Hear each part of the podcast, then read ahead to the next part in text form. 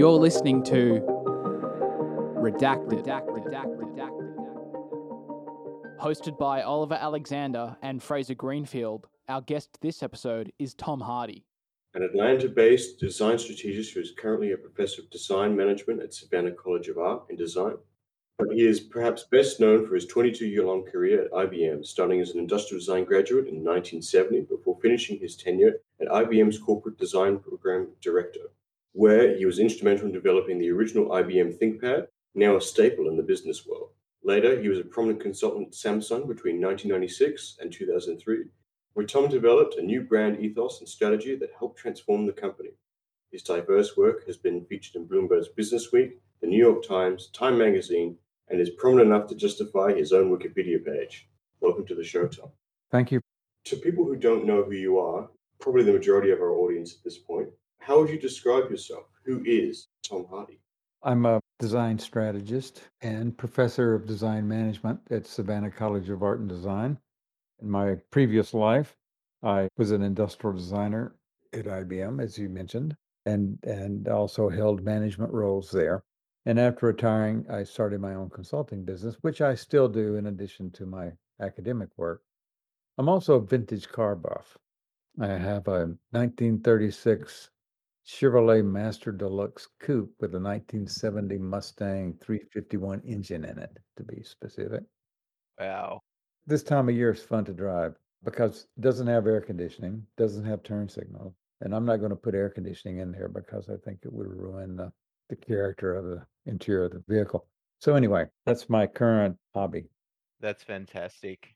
In addition to your work, there's been countless awards that you've won for a variety of parts of your work, and it's just amazing what you've achieved in your career, and you should be very proud of that. And we're really honored to have you on the show. And leading into that, we'd like to dive into how you first discovered the field of industrial design. It's interesting because when I was a junior in high school, I started thinking what I was going to study, and I was always active in art. And so I decided I wanted to be an architect. I was talking to my cousin at a family reunion, and he was asking me the question of what I was going to study in college. And I told him architecture. And he happened to be at Auburn University studying industrial design within the Department of Architecture. He was telling me about industrial design, and he invited me to come to the school, and he would show me around. And so I did that. It resonated with me. I just loved the whole idea of the product design. I mean, you know, I knew that there was a design field designing products, automobiles and so forth, but I got to see the process and meet the faculty, which were these unique people. One was from Switzerland, the other from Germany, and they were graduates from the Ulm School of Design in Germany. Ulm was the first design school in the world to teach design process, which included semiotics, systems thinking, and so forth. Horst Riddle, who was a famous mathematician who coined the phrase wicked problems, was a faculty member there for several years. Graduates from that school, once they got out, they went around the world and started programs at universities for industrial design or architecture, graphic design. They also had filmmaking and fashion. These two graduates that came to Auburn in the early nineteen sixties started this program. And so I was hooked. I probably have to throw in a tidbit here. I'm not really a fan of the term wicked problems. An old engineering mentor of mine told me that any sufficiently complex problem is just a series of smaller, simpler, easier to solve problems that are mashed together. Wicked problems are typically those that are very complex. They're adaptive, so they change. So there's not really a single solution that can solve a particular problem because it's always evolving. The best you can do is address it and try to improve the results that you're going to be getting out of whatever situation that you're dealing in. In fact, there's a course that I teach, which is called Design, Chaos, and Complexity, which students deal with complex adaptive systems. It's a very interesting problem to deal with. It's open-ended, fundamentally. It is, because in the day-to-day, sometimes when you're in the moment of design, it can feel very chaotic. In my professional experience, I do a lot of design for manufacture, and that can feel very, very chaotic. But also that chaos, from one of your papers that you have published, I noticed that you applied the methodology to embrace the chaos to drive the innovation. Yes. I'm sorry, I don't remember the gentleman who said this, but there's a quote, without tension, there's no progress. Innovation typically is on the edge of chaos. If you really want to progress and get something that's not just an evolution, but might be a revolution, chaos is part of that process. Every diamond is formed under pressure, so to speak. Oh, there you go. Yep. So probably winding back the clock a bit more, how did you make your first big break in the industry? When I graduated from Auburn in industrial design, my first job was with I B M. And of course, I was with that company for twenty-two years, as you mentioned. That was probably the best decision I ever made in my career, was to join that company, because it was global. When you did something, it was at a large scale. So if you designed a product for the marketplace, then it went typically all over the world. And the company had some really interesting aspects to it. When I joined, it was in nineteen seventy. There weren't any personal computers back then. It was all large systems. And it's interesting that today with the cloud, it's the same type of model, really. In fact, had I not had that education at Auburn, based on the Ulm process of systems thinking, holistic perspective, human-centered, and so forth, I wouldn't have been hired at I B M, because that company was, and still is, a systems thinking company. They also had the principle at I B M was respect for the individual, and it was the individual employees, it was respect for the customer. That was the main tenet of the organization, and it was this fantastic experience. What was that hiring process like in nineteen seventy? Did you find them in the newspaper, or did they come into university and look for graduates? Yeah, it was through the university. And, it, and this is a, actually an interesting story, because back then, there weren't nearly as many opportunities for industrial design as there are today. And those that were there were usually in either New York, Chicago, L A, maybe San Francisco. But that was about it.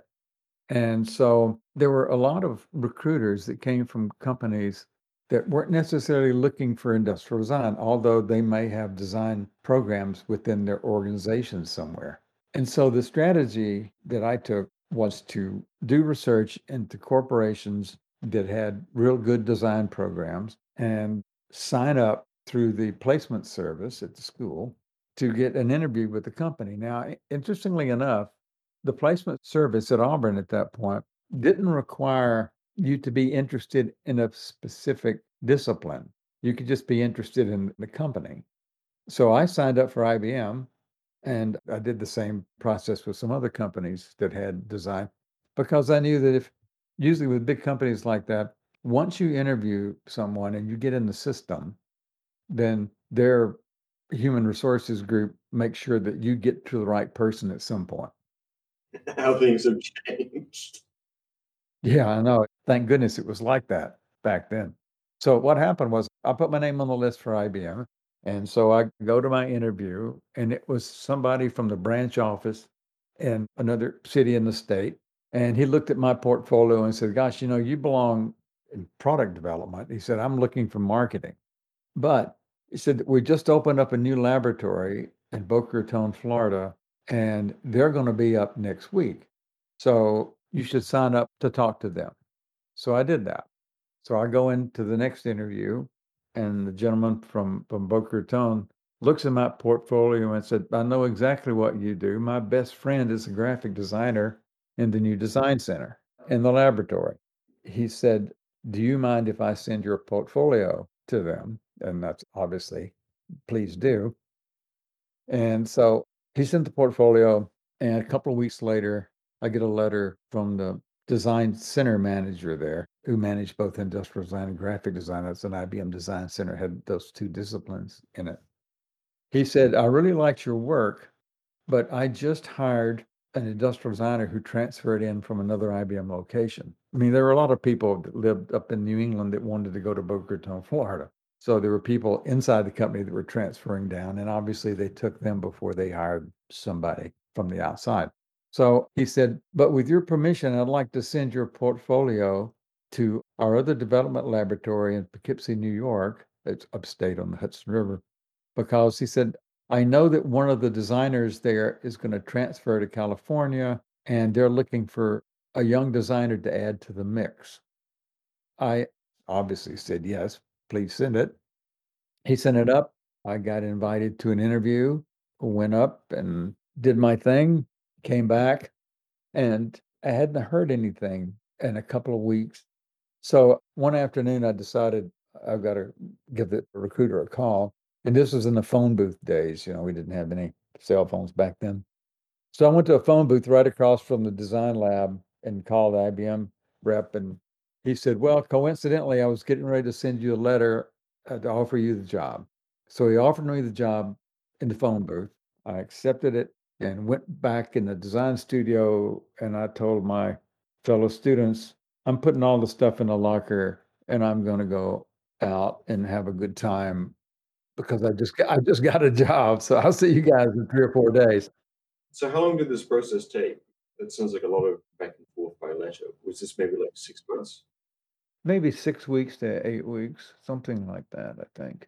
It wasn't a terribly long time because we were on a quarter system. So you interview the quarter before the quarter you're going to graduate. So that was like six months before you graduate, you start interviewing.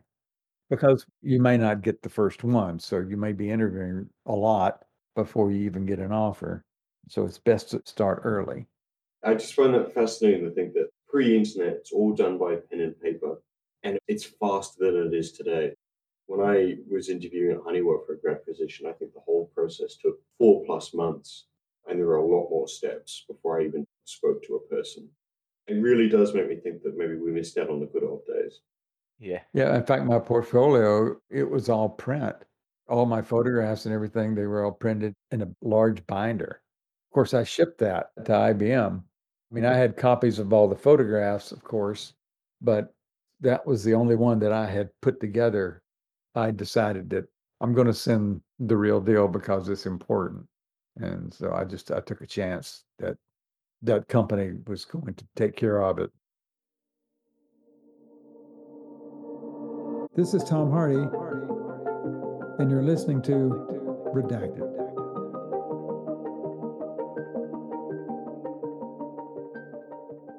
What kind of challenges did you face in the year nineteen seventy as a fresh grad? Thinking back on this, when I went to work at that laboratory in New York, it was large systems.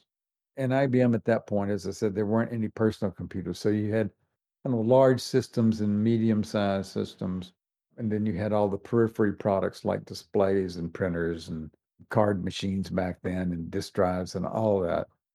Poughkeepsie focused on the large processing systems and then the interface to those with, with the operator and some input-output devices and so forth. So I was the young designer in that design center. The other folks there had been with the company for a long time, and that was great because I learned from them. They were extremely nice putting up with this young kid coming in there. Probably one of the things that I had to really get into was the scale of the company. I mean, it was huge. At one point, when I was with I B M, there were four hundred fifty thousand people in one hundred sixty countries. A company that size sets up a certain dynamic. There are a lot of things that happen or don't happen because of scale. I think probably getting used to dealing with the scale was one of the things. Of course, one of the great things was because it was that scale, and this was way before the internet, we were on airplanes a lot, flying to different countries, and that was fantastic for me because when I was young, my family, we didn't fly a lot internationally. It was mostly in the United States for vacations and so forth. So I B M just opened up the world to me because we had these fifteen design centers all over Europe, all over the United States, in Japan. And so it was quite an education at that point in my career. Well, it's always an education, I think, no matter how old you are when you go to another culture. But to be able to go to the cultures at that point in my career, and I just soaked up all the design that I could from the environment, much, much less the professionals that I was working with in those cultures. I remember the first time that I went to Europe, I think it was maybe nineteen seventy-one, but a year after I joined the company, I had to go to Sweden for research on a project I was doing. And instead of flying directly to Sweden, I decided to leave a couple of days early. So I flew to London. I took a cab down to the city. I put my luggage in a train station and ran around London all day, just soaking up that environment. Hopped on a late train to Dover, and I took an overnight ferry to Belgium. Then I got on the train from, I think it was Ostend, Belgium, to Amsterdam. So the sun's coming up, I'm pulling into Amsterdam. So then I put my stuff in a locker at the train station and then ran around Amsterdam all day, soaking that up, and then came back and got my stuff and flew to Sweden and did the business. Whenever I could, I tried to add extra time and extra places on these trips. It's always fascinating what you can gain from seeing different cultures and different places. Building on that, looking back on your career, what were the pivotal moments for you? Well, one was being hired by I B M.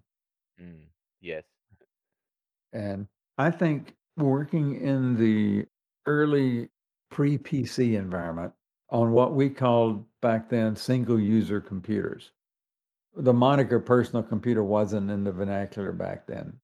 We called it single-user computer because all the computers at that time, as I mentioned, were systems-oriented. And if you had a display in front of you, it was just a dumb terminal because everything was being done back in the mainframe through the network.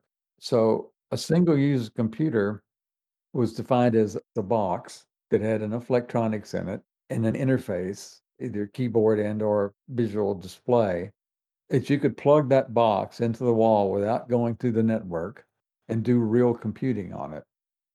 And there weren't any products being sold at that point in the early seventies that were defined as a single-user computer. But I B M Research was working on some prototypes for that because we all knew that that was going to happen because, you know, the technology, it's always going to get smaller and the cost is going to get down. The size will get smaller, but the capacity will get larger and it will be lower cost. And so there was an executive, William Lowe in I B M, who I think should be called the father of the I B M P C. He understood what was going to happen and he funded a project in the Los Gatos, California I B M Research Lab. I B M Research had locations around the world, and they didn't focus on products per se. They focused on technology that could be used in future products. And they had a group in Los Gatos that I guess Mister Lowe had identified as being the right folks to work on building a prototype of the single-user computer because he wanted to have something he could take to senior management that would work and say, this is coming. So it's going to have this and that implications. And so we should prepare ourselves to start lining up resources when this happens. And so they built this product, codenamed SCAMP, and it had something like a five-inch display and a high-density data cassette was the storage, and it had a keyboard on it. And it was a pretty good-sized box that they built. Oh, and they took a high-end operating system and they emulated it. And so basically scaled it to a small box like that. And they plugged it in the wall and you could do real computing on it. So P C magazines call that the world's first personal computer. It wasn't sold, of course. It was only one prototype. And it's now in the Smithsonian Institution in Washington. What happened as a result of that prototype was that my manager was associated with Mister Lowe on some other projects. And so I guess they wanted to have an industrial design model of SCAMP that would look more like what a real product would be if it was a quote unquote single user computer for consumer. I mean, small business and consumer. And so I got assigned to do a prototype of that. Was this based upon the I B M fifty-one hundred? It was before that. The fifty-one hundred was derived from SCAMP. My product was in between. I studied the SCAMP prototype and the electronics that were in it and the media and so forth. And then I made a model, a wooden model, non-working. But I had a little bit larger screen and I used the keyboard technology we had that was a touch panel. Not that it would have been the best keyboard for data entry, but it looked new and fresh and contemporary. That was the idea, was to try to do something with this model to look like this is something not right now, down the road. And it was much smaller than the engineering prototype. I produced that, and so uh, Mister Lowe took that model together with the engineering prototype and made the rounds within the corporation. The feedback was, they said the market hasn't developed yet for something like this, so we're going to wait. What Mister Lowe wanted to do was to keep going back with an evolution of prototypes as this technology started developing. And so I got assigned to be his designer. So in addition to the mainstream products that I was working on as part of the product plan, he would periodically come to me and say, I'd like to have a model for this, that, or the other. And so I probably did about eight of those between nineteen seventy-three, which was the year for the SCAMP model, and nineteen eighty, when I B M finally decided to do their own P C after the market had developed. Their business approach at that point was not to be a leader in that single-user computer, which turned into the personal computer field. I think they wanted to let the market develop, and then they would make a decision and go in and, you know, try to take the market. When you looked at that company and the amount of, you know, funding that it took to run that machine in one hundred sixty countries with four hundred fifty thousand people, then it seemed like a valid business model to do that. It took them seven years before they decided to jump into it with the first I B M P C, the fifty-one fifty. And then I was assigned to do that product. That was the last product I did before I moved into management. So when did the fifty-one fifty release? nineteen eighty-one. And from memory, the Apple two was in seventy-seven, correct? Yes, Apple two was in seventy-seven. I think the Apple I, which was just a board, was seventy-six. These concepts that I mentioned we were working on started with SCAMP in nineteen seventy-three. And like I said, about eight models I worked on probably every year. I had another model using different technologies that were being developed. There was one in early nineteen seventy-seven, which was actually before Apple two was launched, that used bubble memory cartridges. It was something that was being developed in I B M Research. It was fundamentally a U S B type plug-in cartridge, about the dimensions of a credit card, but thicker. It was a rich technology, rich in the sense that it was still under development in I B M Research, and it was expensive. But Mister Lowe really felt like it was important to use that, make a working model of a single-user computer with that technology. So he assigned some engineers to work with me, and they built a working model in my industrial design model with the bubble memory cartridges. And when Apple came out later that year, this machine that I'm mentioning, it was codenamed Aquarius, you know, New Age. That was in the seventies, and so it was appropriate for all that stuff. It was about a third the size of the Apple two and maybe ten times more powerful. And you didn't need separate diskette boxes to stack on top of the keyboard and the main processor box because these cartridges fit in slots on the side.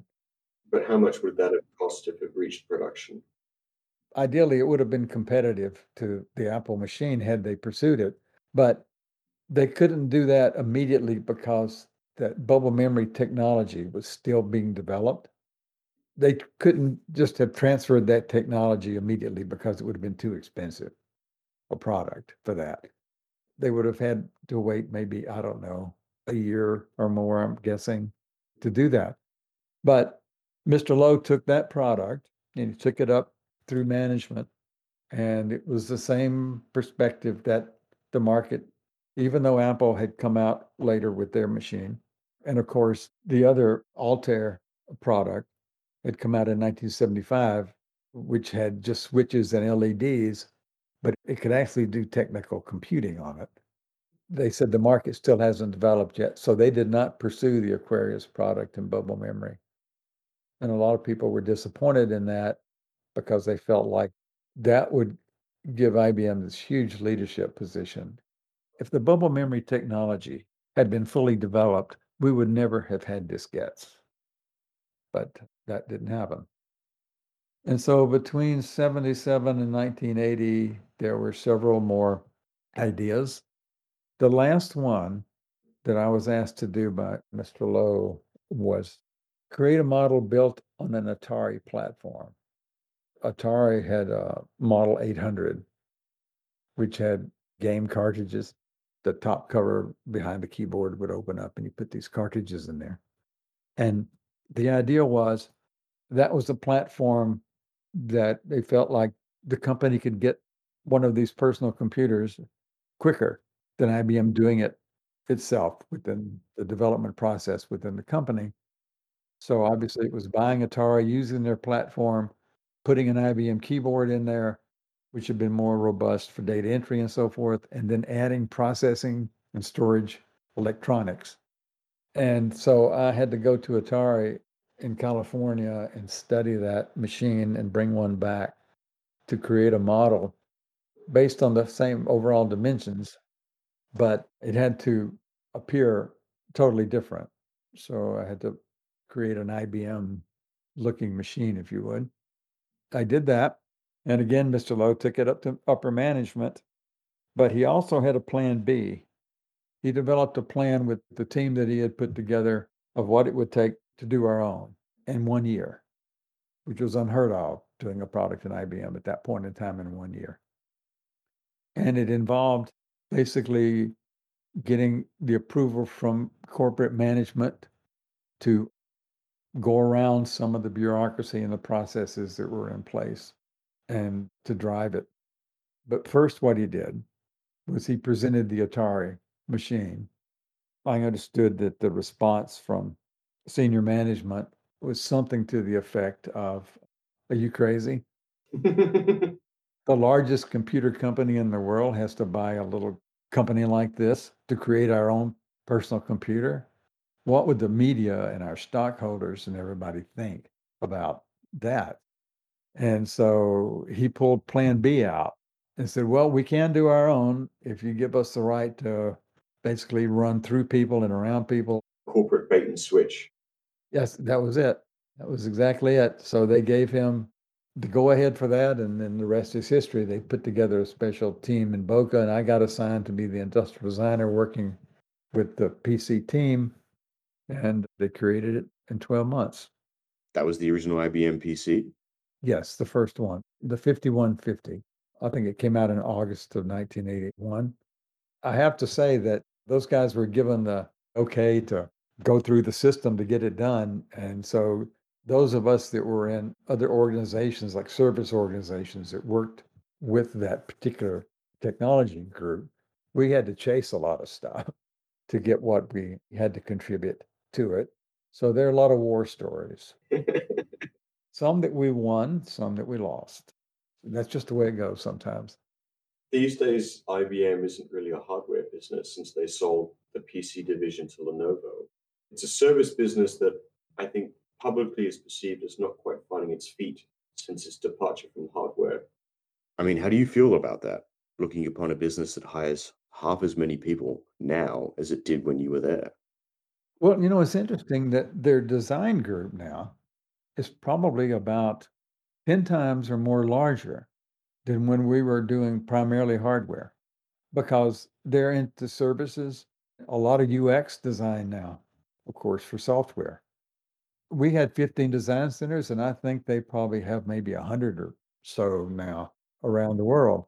The, the design organization has grown significantly, and they still have the same principles as the initial program that Tom Watson Junior, who, who was the C E O at the time, who started the design program. He took over from his father, Tom Watson Senior, who was the founder of I B M, who retired. And Mister Watson decided that I B M as a company back then in the early fifties, it did not appear. Its products, its advertising, its buildings, all the brand elements didn't equate to the advanced technology that they were developing. So it was this disconnect. The products looked old, the graphics looked old, but the technology was really advanced. That's when he created the program by bringing in industrial designer and architect Elliot Noyes, who, interestingly enough, they had known each other at the Pentagon during World War Two.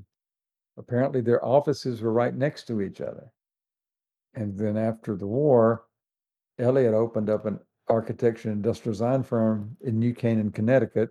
And Mister Watson and his family didn't live too far away. And so when he became C E O, he tracked down Elliot and asked him to be a consultant, director of design, not as an employee.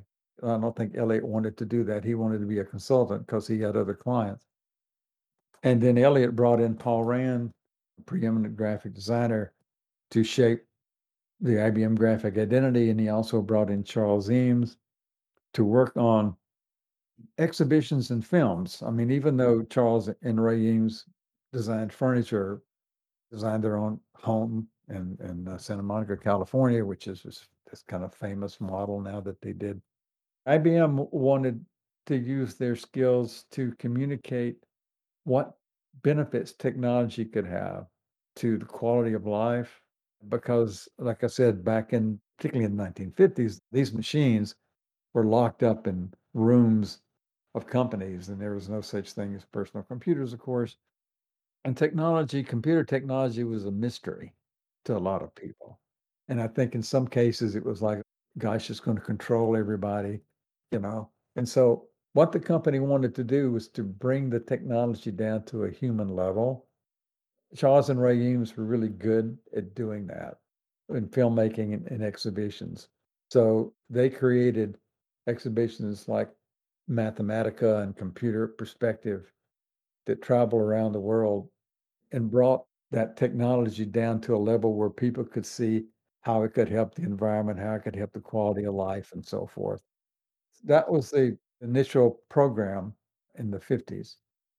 Fortunately, they had that program reporting at a corporate level to communications, corporate communications, the vice president who reported to the C E O, not to marketing, not to engineering, senior management. That was a very smart thing to do because communications was like a neutral party, and communications represented all the messages for the brand. And so design obviously represented the brand.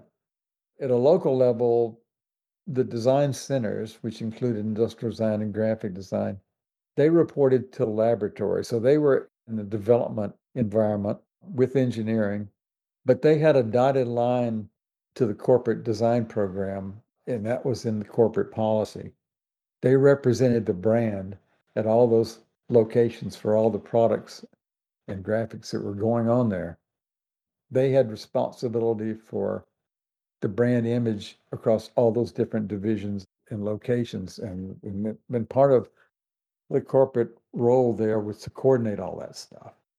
Because in some of the early large systems, you know, there were dozens of products that could be in the same huge computer room, but those products could be developed at different laboratories all over the world.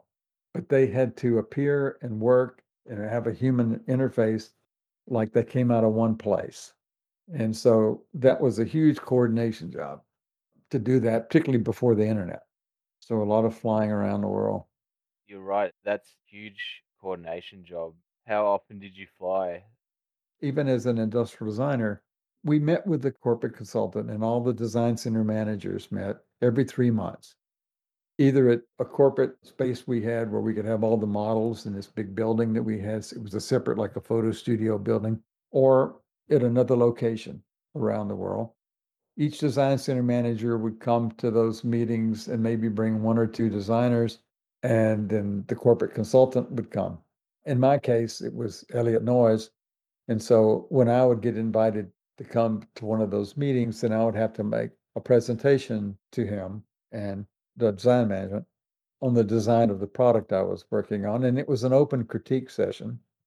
And there was an industrial design manager on the staff of the corporate program who would note all the things that needed to get done and would track it to make sure that it happened and it got implemented in product development later. It was a well-structured system, but it took a ton of time to do that. I was going to say, it just reminds me of a story you told me. In a certain year in the late eighties, coordinating design suddenly got a lot quicker after a certain news story in nineteen eighty-nine. Oh, yes. When I moved into the corporate job, which meant I was going to be on airplanes even more than when I was, you know, a designer, because I had to coordinate all that. I was watching C N N when the pro-democracy protests were going on in Tiananmen Square in Beijing. And if you remember, it got violent when the Chinese government decided to come in and shut it down. I guess they didn't want the violence to be broadcast around the world, so they shut down satellite feeds, so nobody could send real-time images out. However, I was watching C N N. All the other networks were covering that too, but C N N was showing frame-grabbed images of things that they were saying just happened. All the other networks apparently were just showing the picture of the reporter and the audio that was coming over telephone lines because the Chinese government didn't shut down telephone lines. Little did they know that C N N was a beta site for Sony testing this digital system that could send images compressed over telephone lines. So the C N N reporters were out with what looked like a thirty-five millimeter camera, and nobody was taking cameras away from the press at that point, I guess. These looked like regular thirty-five millimeter cameras, but they were one of the early Sony digital cameras, the ProMavica, that had cards in it. And so the reporters would take the cards back to the hotel where they had this unit that they would send these images to Atlanta, and they would be downloaded and put on the screen. So nobody knew how they were doing this.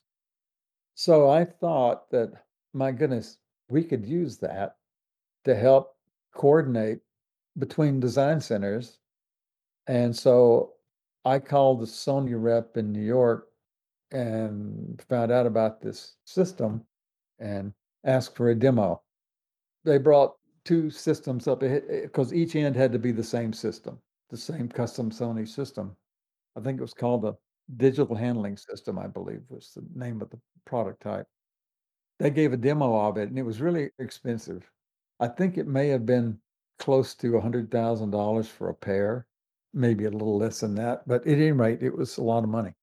But I brought my management into the demo because I needed to make sure I could get approval to justify that kind of money, because I wanted to put one in corporate, one in the consultant studio. At, at that point, our industrial design consultant was Richard Sapper.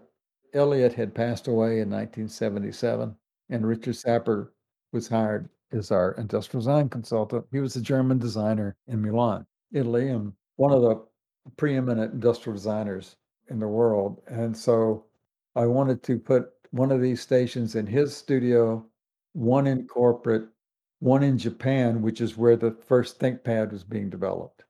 And I wanted to put another one in Austin, Texas. We were working on some high-end workstation stuff at that point. And so after the demo, my management said, just do it. I mean, it was a no-brainer. You put the media in, which was from the camera, taking the picture of a product, let's say, and then it sent it over the telephone lines, and it would paint the picture on the other end. It took maybe twenty, thirty seconds in those days to do that. It wasn't anything close to what we can do today. But it painted the picture, and you also had a stylus, a tablet with a stylus on it, so you could write on the digital image, and that would transmit across. So we would do that and use a speakerphone. So we had a, a live conference call looking at the same image and then interactively writing, and the writing would show up on the other end. We were the only company, to my knowledge, doing that at that point in time in nineteen eighty-nine, coordinating a global design program and sending these images around the world. In fact, the ThinkPad, the first ThinkPad, the seven hundred C that came out in nineteen ninety-two, it was developed using that system, because I had Richard Sapper, I asked to do the concept of the first ThinkPad. He was working with the industrial designer in I B M Japan, where the product was going to be engineered and manufactured, and the designer there, Kaji Yamazaki, they were working together on this product. And so it was like a twenty-four seven process between Richard doing something in Milan and sending it in Japan. Then it just cycled around, and then it would come to corporate and we would look at it. It was great. Remote working back in nineteen ninety-two. Yeah, well, the, the, we got this machine in nineteen eighty-nine and started doing coordination. And then the ThinkPad development started probably nineteen ninety-one or toward the end of nineteen ninety. We were doing other coordination with it before the ThinkPad, but the ThinkPad was the first major product, new product that got developed using that tool. That's very useful. The internet didn't get really rolled out until mid nineties, so you had that advantage. mid two thousands if you're Australian. Yeah. ninety-five is when we got the internet. But of course, then the resolution was not that great. We couldn't do anything near what we can do today with imagery. One time I was giving a presentation to an executive, kind of touting how the design program was way ahead of the game, doing this worldwide coordination using this new technology. And all of a sudden, a picture started painting on the screen, and it was a picture of Santa Claus. This was around Christmas time, of course. And then another picture came down, and it was a picture of Jesus. And I'm thinking, what is going on here? So then the handwriting started, because when the handwriting would scan in, it would come across like somebody was writing it. And it said, whose birthday is it anyway? Merry Christmas, the Yamato Japan design team. It was a Christmas card. I was relieved. I had no idea what was going to be coming next with that. See, that was a nice example of social interaction using that tool, bringing the teams together. And you got to experience it a decade before the rest of us, at least. Yeah, it was great. It's very strange considering that, looking back, I B M gets a lot of flack for being boring and supposedly losing the P C market to upstarts like Compaq, Dell, and Apple. Mm-hmm. Also in shows like my personal favorite, Halt and Catch Fire, a fictional dramatization of Bill Moggridge, the founder of IDEO, his time at Grid Systems, and then there's the nineteen eighty-four advertisement by Apple. These all depict I B M in an almost villainous conformity. How does it feel knowing that your team's work was so successful it became ubiquitous, and as a result, an almost malicious norm? The whole perception of I B M, I think, is probably that way with a lot of big companies. It's like Big Brother, back on the point where technology is kind of a mystery. I think it's kind of a mystery because it's not understood. And those companies can have a lot of power. And so they can be painted as a villain. Working inside the company, you understood that was just part of what was going to happen, uh, kind of the nature of the beast, if you would. In I B M's case with the P C was that, you know, Compaq reverse engineered it. That's how Compaq was created. They reverse engineered the P C. And the Halt and Catch Fire series, I think I B M, as I remember, I think that was in season one, when they tried to copy the BIOS, the code, and they got sued. Well, that series was based on what Compaq did. But see, Compaq, they were smart in that they knew that they couldn't copy the BIOS, but they reverse engineered it in a process. My understanding is just a very high level. I don't know all the details of what they did. We called it a clean room development. One team would reverse engineer the original system and then write a brief to a second team that would never see that system. Oh, I got you. Right. So, so it wasn't a combined thing where they could get sued with that, but th- but they they separated it. So you got to run the legal paperwork. Yeah, I B M waited a long time. I took you through the story of all the early stuff that Mister Lowe was putting together. It took them a long time to finally come out with the first one, the fifty-one fifty in nineteen eighty-one. And because there was pressure to do it fast, they made the decision, they meaning that development team, to use standard parts, standard cards. I mean, that's one of the processor box itself is kind of like a bread box because the cards were standard and they were, I don't know, maybe six inches high, something like that. And they farmed out, you know, the software, and they farmed out the processor to Intel. The software operating system was Microsoft. When they're using those standard elements like that, it doesn't take much to replicate it. And that's what happened. It was the first I B M product that did not have a proprietary processor and other elements that would give the protection that I B M wanted to have a proprietary machine. And so then it was natural that everybody was going to start cloning it, basically. And that's what happened. So was that intentional, or was it just a side effect of trying to do the process very quickly? I think it was the effect of doing it quickly. I don't know whether you say it was desperation or not, but what's the old saying that some things come out of desperation rather than inspiration. The twelve-month time frame drove certain decisions that they had to make, you know, and that was one of them. But on the other hand, having it open like that made that product initially for a good bit of time the best-selling P C in the world. It outsold Apple, it's outsold everybody else until all the clones started coming in and then cutting into the sales volume. It was, I guess, a natural thing to happen. Now, they tried to bring back proprietary electronics with the P S two, Personal Systems two, that came out in the mid-eighties, mid to late eighties. But it wasn't successful as the first I B M P C because there were a lot of products out by that time, a lot of P C products. And of course, fast forward to two thousand five, when I B M sold their P C business, including ThinkPad, to Lenovo, it was because those products had gotten to be a commodity. Although ThinkPad was a higher level of notebook computer, a business, professional business machine, overall, that business was a commodity. So I B M's model over the years that I witnessed during my time there was whenever a product line got to be a commodity in that it was competing on price, then I B M would sell it. They did that with printers. They made copiers at one point, high-speed laser copiers. I worked on one back in the seventies. They sold that business. So that was their mode of operation. And so it didn't surprise me when they did it.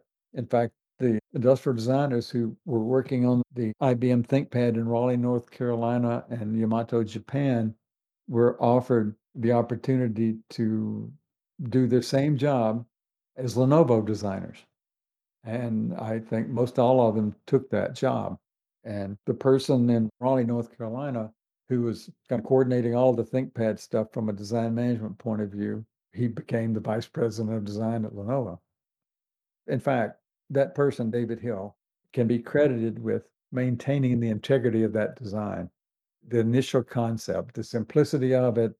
Initially, the concept was designed by Richard Sapper, our consultant, and it was inspired by a Japanese bento lunchbox. That's not a story you typically hear, that it was inspired by a bento lunchbox. Most retellings just seem to say that it was some sort of design by committee, ubiquitous corporate dice. I don't know if that's really fair. Mm-hmm. And if you looked at it on the table, it was a black box, and it had the I B M ThinkPad logo in the corner, but it wasn't really big. And so it was this innocuous, simple business machine. And when you opened it up, like you would open up a bento lunchbox where you see the food and the color, you opened it up and you had the color display and the keyboard and all that. That was the basic idea. And so David continued that concept because, you know, the technology got thinner and the displays got higher resolution and a little larger and all these improvements in technology. But the concept was so flexible, yet it had this integrity of a certain aesthetic to it that you can maintain. And he used the analogy of the Porsche nine eleven. And I think it's a great example. When you look at the evolution of a nine eleven from the beginning up until later in its development, the bones are the same. Yep, the bones are the same. The shape is going to change a little bit and evolve in some of the proportion. But the fundamental idea of that vehicle is the same. And so when he went to Lenovo and his team, they told Lenovo management that should continue, and they did. I, for one, am pretty thankful that the I B M P C was cloned, because without it, the digitalization of the world probably would have been delayed by at least ten years. And a lot of the technologies we enjoy today probably wouldn't be as ubiquitous, or at least they'd be a lot more expensive. Yeah, absolutely. It turned out to be the right thing to happen. This is Tom Hardy, and you're listening to Redacted. So, Tom, I just wanted to loop back to touch on your time working at I B M. What was it like working alongside William Lowe? He was a senior executive, and he would come into my office and pull up a chair. And back then, when we were doing all this stuff, it was on a drawing board. There was not industrial design software until sometime in the nineteen eighties. All this work for him was done between seventy-three and nineteen seventy-nine, early nineteen eighty. And so he would pull up a chair by my drawing board, and we'd talk about it, and I'd be making some sketches. And then he'd come back, and we had that kind of one-on-one relationship. He was great, a brilliant guy. He understood what was going to happen. It was a wonderful experience interacting with an executive like that. Speaking about William Lowe, how would he have convinced others that good design was a value add? For one, you have to look at design as being a key to the differentiation, but also human-centered. The one key differentiation between design and engineering, let's say, in developing technology products, is the designer, first and foremost, you focus on the human and the ergonomics of the product, how easy it's going to be to use. The aesthetics, the emotional side of that is part of it, but it's more, first and foremost, the behavior. You put design in that context, as opposed to some people's view of design as window dressing, you know, so to speak. Pick a color at the end of the process, or you put a curve on it, or you do something like that. That's styling. That's not design. He understood that. How would that differ from what your answer would be? I'll look at it as the same. The value of design, first and foremost, is human-centered, because it has to resonate with the customer in at different levels. One is it's easy to use. The other is it has to be something that's pleasing. But all that has to work together. It's the combination of rational and emotional. It's not one or the other. They both are complementary to each other. They're not strictly opposites. A good designer has to balance that, depending on what the product is, what the intent of it is, who's going to use it, what level of interaction somebody's going to have, what environment it's going to be used in. All those things have to define this play between the rational and emotion. But every product has to have both. Going back to when you were a leader at I B M, what did you look for when you were expanding your team? Systems thinkers, people who understood the point I just made about combining the rational and emotional. Is really having this attitude of duality, that there's this complement. But first and foremost, it's systems thinking, lateral thinking, coming at solving a problem in a new way. You had to be flexible and open, and also curious. A good designer has to be constantly curious. Dangerously curious, some might say. That's even better. Dangerously curious. Even at this point in my career, I'm curious. I really enjoy new things and looking at different approaches and processes. And you have to do that if you're going to move forward. So what made you so curious that you wanted to leave I B M? That story is interesting because I had planned to do thirty years at I B M, because at thirty years, it's full retirement. Then you got a pension, the old pension plan, and health benefits for the rest of your life. A watch? I don't think they gave watches at that point. I think it was a clock. A grandfather clock. Yeah, something like that. And so I had planned to do that. And I was in the corporate job. When I hit twenty years, I was in that corporate position. It was a great job. And I was having this incredible time. But I B M was starting to go through some pains, if you would, within the information technology industry. There were some financial things that were going on. They were thinking about decentralizing even further. So there was a downturn financially for a period there in the late eighties, early nineties. So what the company did was they offered a voluntary early retirement program. Starting in nineteen eighty-nine, I believe, was the first year. It wasn't mandatory because the respect for the individual view that they had was that if you wanted to volunteer, you could do it. But I B M never had any layoffs at all. That was the corporate policy up until Lou Gerstner came in in nineteen ninety-three. He came in to fix the finances, basically. And he was the first C E O that wasn't kind of a career I B M er. Everybody else up to that point was holding the line on that. So what they were doing is they were making this offer that said, in nineteen ninety-two, if you had twenty-two years with the company, and you wanted to volunteer for early retirement, and it was primarily people that were getting large salaries at that point, you could get what they called an eight-year bridge to thirty, which meant you could move the clock up eight years and still get thirty-year pension benefits. What you had to do, however, was to go on an unpaid leave of absence in nineteen ninety-two for eight years, because in the government's eyes, to get a thirty-year retirement into pension, you had to work for the company as an employee for thirty straight years. So by going on a leave of absence, you were still employed.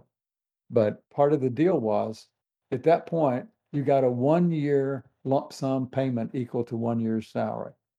And after one year, if you were working in confidential area in the company, you could work for a competitor. And you could start your own business. You could do anything you wanted to when you were on leave of absence. Financially, it was a no-brainer. You didn't lose anything on your pension. You moved the clock up. And so I was looking at this program because I had to, like all managers, we had to give the overview to our employees at a departmental meeting. And I looked at this and said, oh, my God, I qualify for this. I started in nineteen seventy, and I had twenty-two years in nineteen ninety-two. At that point, I would have been forty-six years old. And so I could do it again. I got to go out and start another career. It was still very difficult, though, to make a decision. I, I decided to do it two weeks before the deadline because I started questioning my sanity. You know, I said, wait a minute, you've got this wonderful job. People are killed to have this job. It's a top job in the company from a design perspective. Why am I walking away from this? And so I actually paid somebody who, as a headhunter who dealt in the industry a lot, to do some research for me, is if I wanted to go out and start a design strategy consulting business at the end of nineteen ninety-two, what competition am I going to have? And what kind of business could it be at that point in time? So she came back with a report, and it said there were only two people at that point in time that had directed global design programs for big companies. One was half retired, and the other one had moved to Singapore and was doing some consulting, but in more of a niche market. You're not willing to name drop? Well, one was Bob Blake, who was the former head of Philips Design. And I think the other one was Arnold Wasserman. Arnold had been the head of Xerox Design. Both of those were corporate design directors. And so it validated that it could be a good thing to do at that point in time. And with the caveat that it would probably take at least a couple of years to develop the whole model and get work and all that kind of stuff. But one had the safety net of that lump sum of one year's salary at the moment that you went on your leave of absence. And like I said, then you could do any kind of consulting work for anybody, except after one year, you couldn't, I mean, you couldn't work for a competitor until after one year. And it's interesting, the day that my year ran out, I was in Cupertino doing a little project for Apple. Can you elaborate?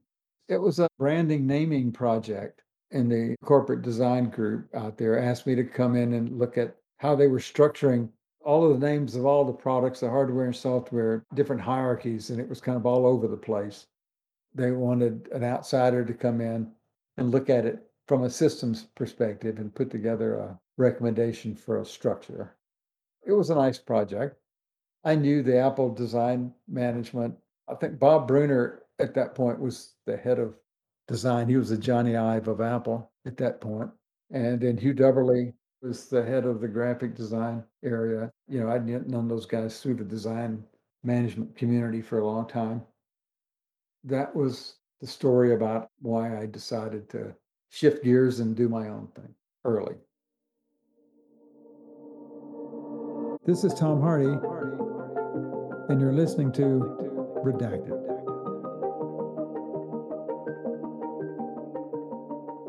Maybe rolling the clock right back, what advice would you give to yourself, your much younger self starting out? Be agile, be constantly agile and curious. Those are two consistent things I think are really important. Agile meaning be open to new things and other people's perspectives and always be curious. Dangerously curious. Yeah, right. I, I should remember that. I think that's really good. You said it. I like that. Dangerously curious. Tom, thank you very much for joining us today. We really appreciate you sharing your story, and I'm sure the audience will as well. To the listeners, check the show notes for links to everything we've mentioned. And you can find Tom through his website, verbal visual dot com. And he's a very easy man to find as well if you just search for him, with a great body of work. Once again, Tom, thank you for coming onto the show. And if you're listening in Australia, you can watch all four seasons of Halt and Catch Fire on S B S for free. Until next time, this has been Redacted.